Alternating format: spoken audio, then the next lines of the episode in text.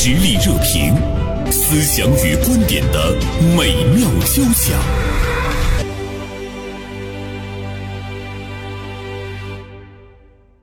好，我们继续呢我们的话题。刚才我们说到呢，就是 这三个男生相对比来讲呢，还是比较文明的。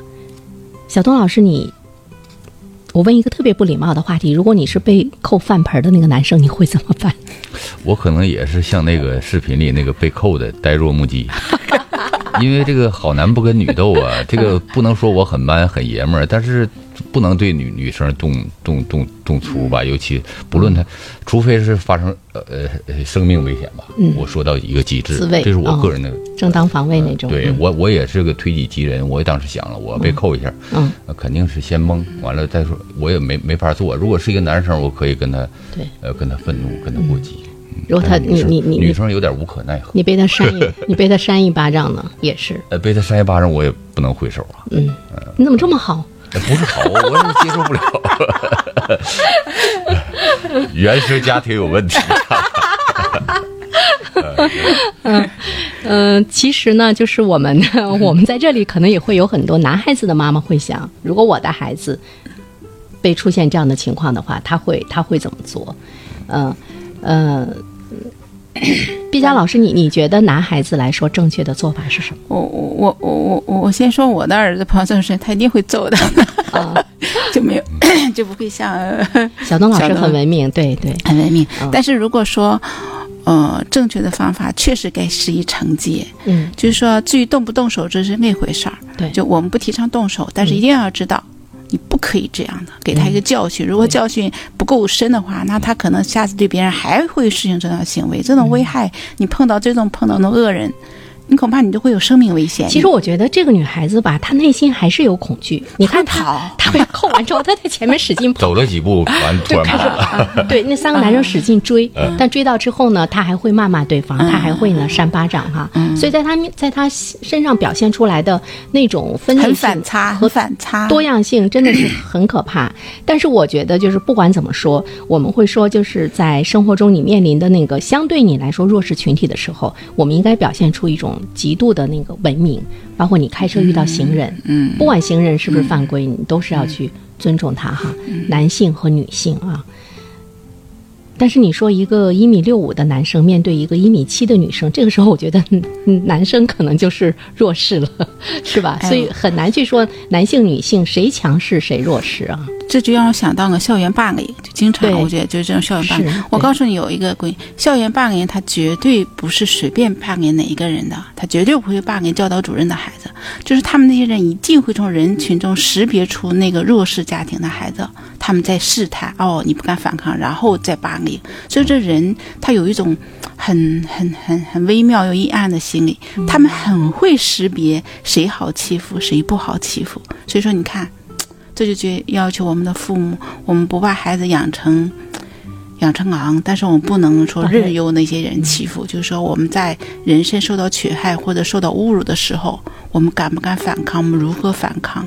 这都是家长该告诉孩子该怎么做的。不能是狼，但是也不能是羊。羊，对，嗯，对，对呀、这个所以说一开始这个袁生问我，呃，我在文中写说，呃呃教呃教给女儿要学会愤怒，其实也是基于此。呃对，他在社会上，在学校、在很多女孩子校园里他是存在这种的。嗯我觉得是确确实实，而且这种情况甚至于比我们那个时代要多、嗯更复杂。啊，因为这里面各种人际关系现在复杂性是远远超出我们的想象的，所以在在小社会、在校园里，不论是中学还是在大学校园都存在。嗯，所以跟孩子得有提前的这种哎这种提示吧，或者是无时不刻不在提示，不能成为那只羊。我觉得毕加老师这嗯哎这点上我还是是感同身受的。我们会觉得，其实现在呢，呃，社会变得跟我们成长的那个环境相比，它更复杂一些。对比如说我们那个时候，不管是城里的孩子还是农村的孩子，家庭的那个生活条件相差不会是特别的大啊。嗯。但是现在的话呢，比如对于孩子们来说，生而不平等，这个已经是非常明显了。比如说你你生在一个富二代、一个官二代，对。这样的这个家庭中，甚至你这个学二代，你的父母是什么博士啊、什么什么的学究啊什么的，他跟普通老百姓家里的那个孩子，他的确是不一样的。所以在这个过程中的话，你说社会它的那种，它是真的会走向怎么样才能够走向更文明，让大家意识到人人平等？还是说我们要经历一个大家会感觉到的那种那种歧视、那种差距，以及给人带来的那个压抑？嗯还是得回到家庭教育吧。嗯就你不能选择自己的出身，但你可以选择一个相对良好的心态。嗯哎，我们说，所以说你说传统文化，我是非常赞同传统文化。虽然我在传统文化方面给孩子施加的并并不够，我认为很很遗憾，但是确实我们呃中国人呢相对来说的呃就。不是说我这个对女生呃这个不能动粗，确实是从小从这骨子里，从家庭教育里面是是给我这种灌输的。其实它是一种文明的进化，对哎，包括一个中庸之道，包括你怎么看待这些不平等对，你怎么看待你眼中不能是只有灰色，而没应该多看一些鲜艳的东西，这还是家庭教育。嗯就像我总说的，又第三次说到，不是原生那个原生，是原来就是我们的最初的家庭的影响太重要了。是，嗯我非常认同袁生刚刚说的，就是说我们要需要经历一个混乱的时期，比如说我们从文野蛮走向文明，我们从文明走向法治，这些都需要一个过程的。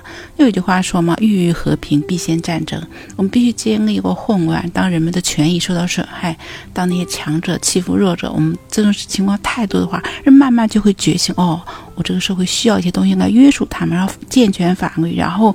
可能这牵扯到我们个人，我们在就说我们在培育下一代的时候，我们如何教育我们的孩子面对同龄人的那种霸凌也好、欺负也好，这是家长的必须上的一门课。功课，对对对对，所以我们就会看到，其实社会它的那个文明是两条腿走路的，对，一个物质文明，一个精神文明。我们今天是高度的物质文明，但是其实我们的那个精神文明可能是刚刚起步，对，它或许正在经历着那种不平等啊，那种那种混乱，混乱，对对。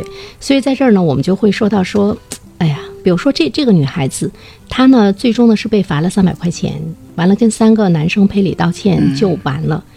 于是大家会说，他会不会有教训？就是对于这样的一个惩罚的手段，呃，我们也来探讨一下，真的会不会让他疼？小东老师，你觉得你你还是很绅士的说可以了，可以了，一百块钱就行。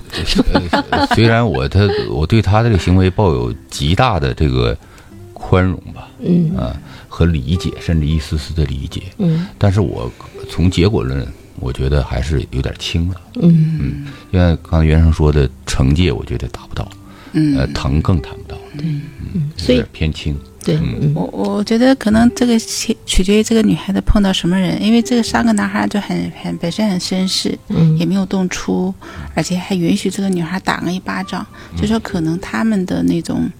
就是说，那种权力的意识不是那么明显，同时他们更是一个和平主义者，就是说好男不和女斗，差不多就行了。但是又换换一个人，换一个很尖锐的，而且对自我的权益非常好的人，恐怕精神损失就会要他一笔的，一定管你哪办得出。然后再说就施以惩戒，就说我们我我我像这样的人，一般说我们就是那些行为偏激或行为不当的人，他需要遇到一个比他更厉害的人，他才会知道哦，我不敢，下次不敢。但是碰到绅士，他是不会得到教育的，因为通常咱们像小东老师这样，就是哎差不多行了，然后好男不跟女斗，但是。这个这个下面的东西说他没有受到惩戒，或者他没有受到教育，那种深刻的教育，让他疼肉疼。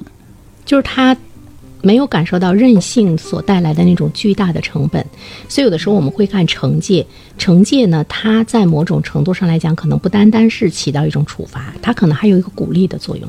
如果你惩戒的很轻，大家会觉得哦，没事的，我把饭盆扣他头上不过三百元钱，呃，我就是我们的惩戒其实是要我还有一种这个看法哈、嗯实际上就是说，呃，这个事儿我一直在等，因为这个事儿实际上发生不是及时发生嗯的，已经有有一些时日了。我其实在等，包括川大那个事件，这可能是我可能呃这个阅读面儿相对窄是吧？我发现有一有一方的声音一直是缺失的，是没有的。嗯学校从来不吱声，不论是天津这个大学还是四川大学。嗯对这个事件，尤其是我觉得今天我们谈这个事件，其实我觉得大学完全可以不是那么把自己摘那么干净，完全可以说我们作为学校对他有呃教育感化，甚至于我认为重要的是进行大学生的心理疏导和心理辅导。对，我觉得尤其这件事儿，它发生在校园，发生在校园，大学是更有责任，嗯，他应该更有担当来处理这件事儿。为什么我们的大学会是沉默？你你或许你们不了解如今校园内的一些实际情况，就校园内这些问题孩子太多了。他不跳楼不自杀已经都不是麻烦的了，你们相互之间的调解呢、报警，这都是可以的。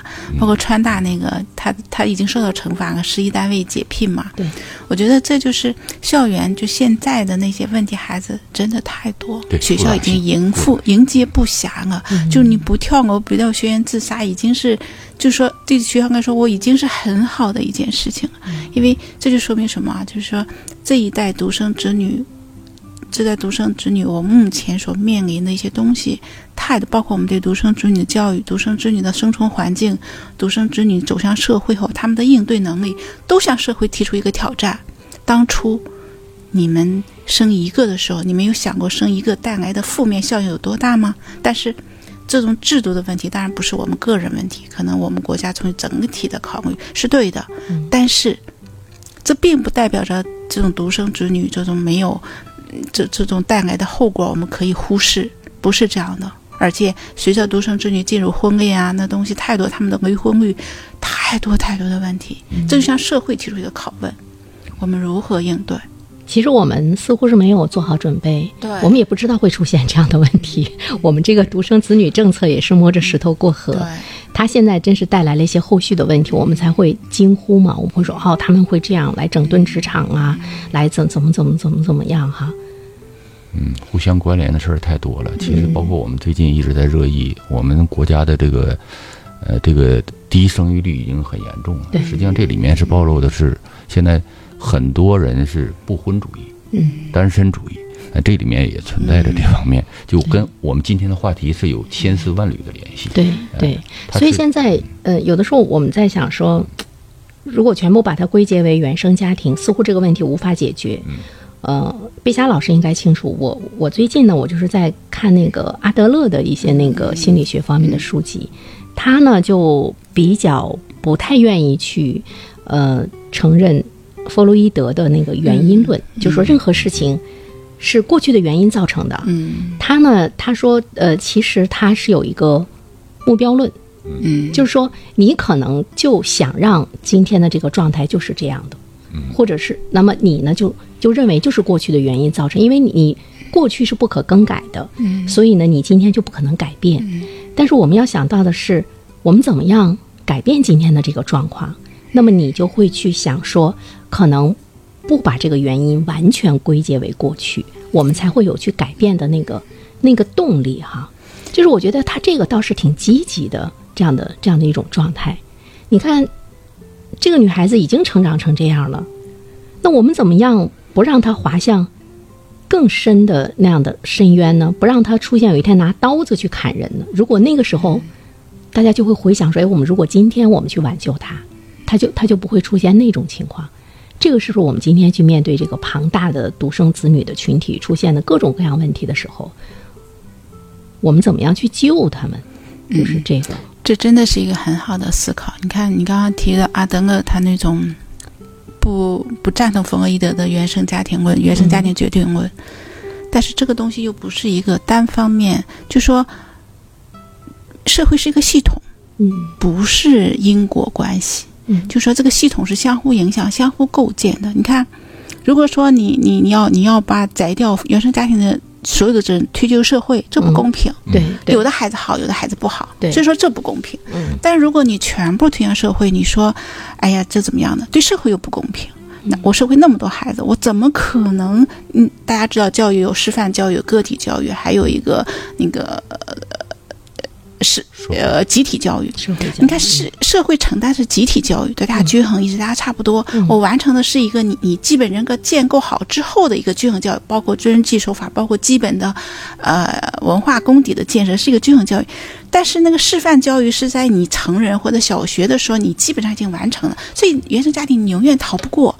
我们并不说原生家庭一定是罪人，嗯但是原生家庭父母是要该承担你的责任的。嗯你的孩子会扣翻本，为什么不是别的孩子？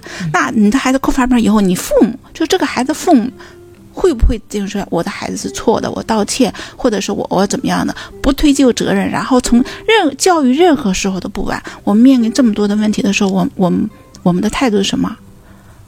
认真专注的，我们承认自己的过错，然后施援于救援，或者是心理辅导。去能帮助更多的孩子走向他们正确的人生轨道，这才是我们要做的东西。我们不是说怨谁，不是说去去指责谁，去归因于谁，而是在社会这个庞大系统面前，我们每一个分支都要贡献他自己的东西，然后才能把整个的局面慢慢走向好的趋势。嗯，那小东，你觉得怎么样去挽救？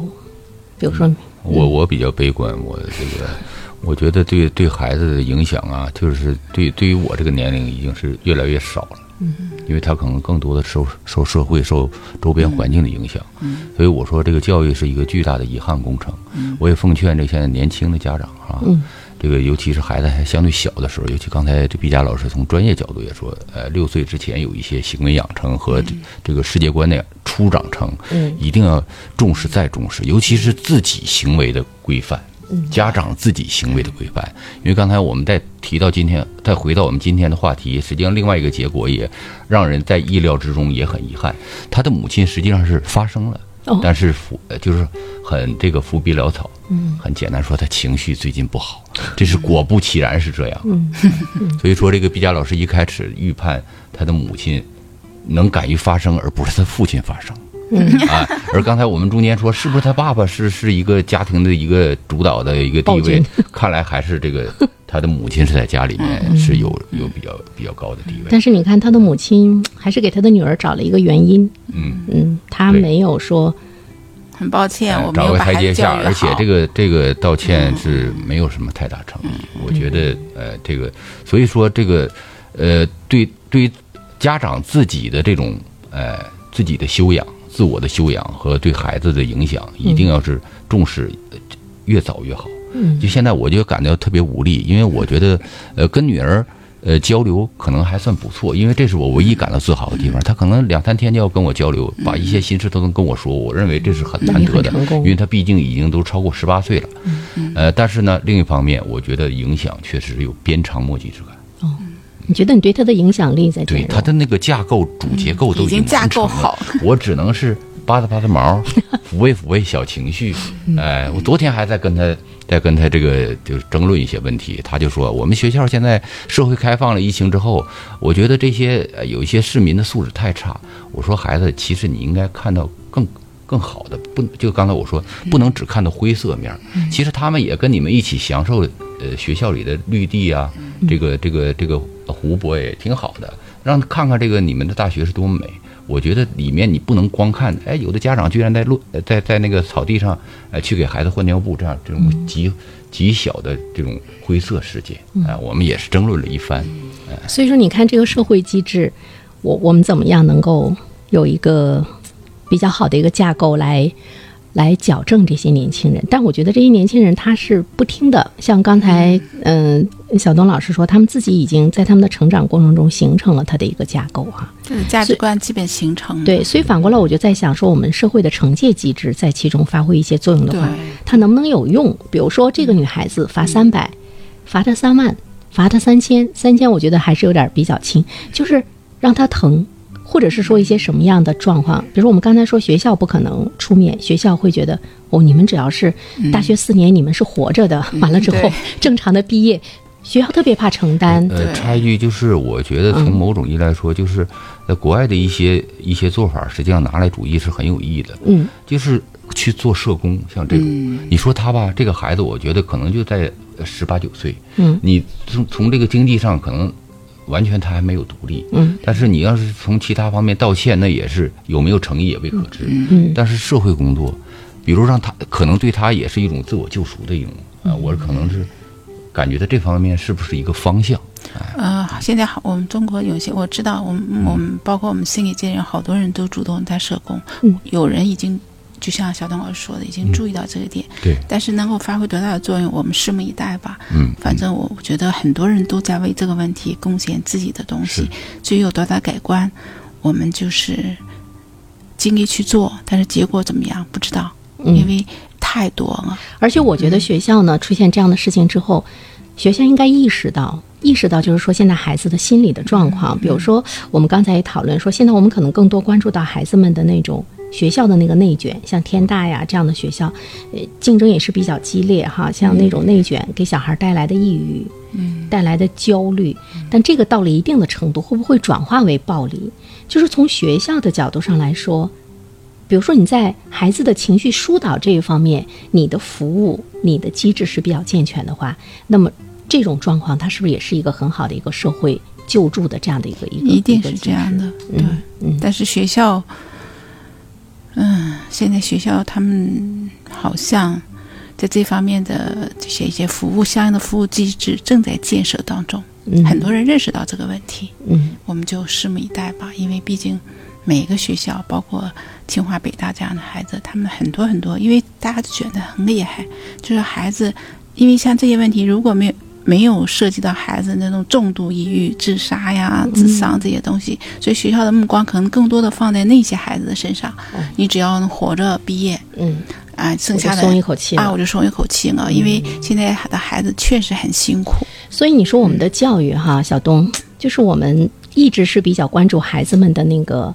呃，知识、知识、专业知识、技能，其实我们的教育中可能缺失了很多。比如说，孩子们上大学的时候，他们是不是一定要学一门心理学？他们是不是要去学一些哲学？就包括理工科的大学生，在这方面，其实你你是更应该有。我非常赞同。我前两天还有一个老朋友，他的孩子在国外，嗯，最后其实他的学习成绩非常优秀，他居然选择了学哲学，嗯，完了他家长就一直不理解，到现在已经其实都已经学得很深了。但是我就是我的观点，我说我非常赞同，因为我跟这个孩子呃早年也认识，我觉得说我说哲学包括心理学，它都在一个大范畴，嗯，其实它是对人一生有指导，对。他不论你的贫贱贵妇，不论社会环境变得怎么样，时代演进怎么样，它是一个终终极的科学。我说，所以说你我们现在很多选择学科、选择专业是为生意论、为生命 生存论，有没有用？但是，嗯，哎，带来有用没用？说白了就是跟金钱挂钩。对，这个专业将来能挣多少钱？怎么就业？挣五千还挣六千？嗯，但是对孩子具体指导，我们都往往忽略了。嗯，但是话说回来了。我让我的孩子去学哲学，当时我也真的犹豫了。嗯，你也考虑到就业。但是我说实话，这可能我的孩子呃，当时也能理解。我说一个女孩子学哲学，这个呃，毕夏老师，这个别别喷我哈？我感觉多少有点，我个人还是超出我个人的承受能力。我如果他我我要是一个儿子的话，我可能真让他选择。学哲学，因为未来我觉得小东加什么东西，我认为是一个人生最好的。小东，我觉得是这样的，就是你不一定专业是学哲学，就是你无论是什么专业的大学生，你都可以学哲学和心理学。对你的那个必修课，或者是你你必须是必修课，一定要有一门心理学。你看我是师范毕业的，我们的必修有一个是教育学，另外一个是心理学，但是很多学校没有。那么我们未来除了思政课。那么哲学本身当做一个重要的学科，不论是文理，在大学里头，所以说毕加老师刚说的对，我们的复杂的社会结构和校园结构，包括这个课程的安排，我们需要，呃，需要考虑细究和这个将来，呃，一步一步架构的东西太多太多了。对，在这方面稍微学的明白一些，或者你稍微设计一些，对他未来的一生的那种幸福感。其实，尤其是女孩子，为什么最近？这是牵扯到一个女孩子，你看，我我我我还是要强调女性，不管女性嚣张跋扈也好，嗯，你知道吗？为什么女性教育我要首先表现？因为这个女性将来可能会做母亲，会做妻子，对，所以说它的影响是几代人，不仅仅说她目前的生活状况。我觉得女女孩子如果。这个父母选择一个他能够终身学习的东西，比如说哲学和心理学都是终身学习的行业，而且不断不断学。你你你你在这个行业又你悟你然后悟的东西、开悟的东西，会牵涉到你所有的东西。你包括你为人处事，你你的思想观、你的方法论，都会有很多很多的好处。所以说。如果说我们看到女性嚣张跋扈，同时我们能够重视女性教育，我觉得这些事情可能这是一个这个事情的负面效果，对我们来说是太好了。我们能引起对女女对女性的教育，对将来这个对将来一个母亲的教育，对将来影响几代人教育，这是我们要共同为之努力做的东西。对，避免她生了孩子之后哪天暴怒把孩子举起来摔了，不是 这种。你想想，这种这种妈妈教育出来的孩子会怎么样？嗯。你们就可想想，是对，前几年那不也说嘛，就是有有有有一些这个教育专家和教育实践的人士也说，在讨论女校呃复苏和存在的必要嘛。嗯啊，实际上是从某种意义上说是有一定道理的。是，所以先让他们嚣张跋扈一些，然后通过这些事件，然后引起大家对女性教育，这未尝不是一件好事。对是。嗯、所以呢，我们也是期待着，呃，不单单是媒体啊，在热议这些事儿，呃，我们期待着真正的能够对这个社会有更大影响力、能够有改变力量的这些呃机构、学校，包括呃相应的一些机构，能重视这件事儿，们他们这种改变力才能是更好社会性还有的还有还有我们的家庭、父母父母都要重视。对对，父母，嗯，好，谢谢，有机会再邀请毕佳老师做客我们的直播间，呃，也期待着小东给我们带来更好的话题，绅士的小东，文明的小东。今天有点紧张，两位女士夹攻。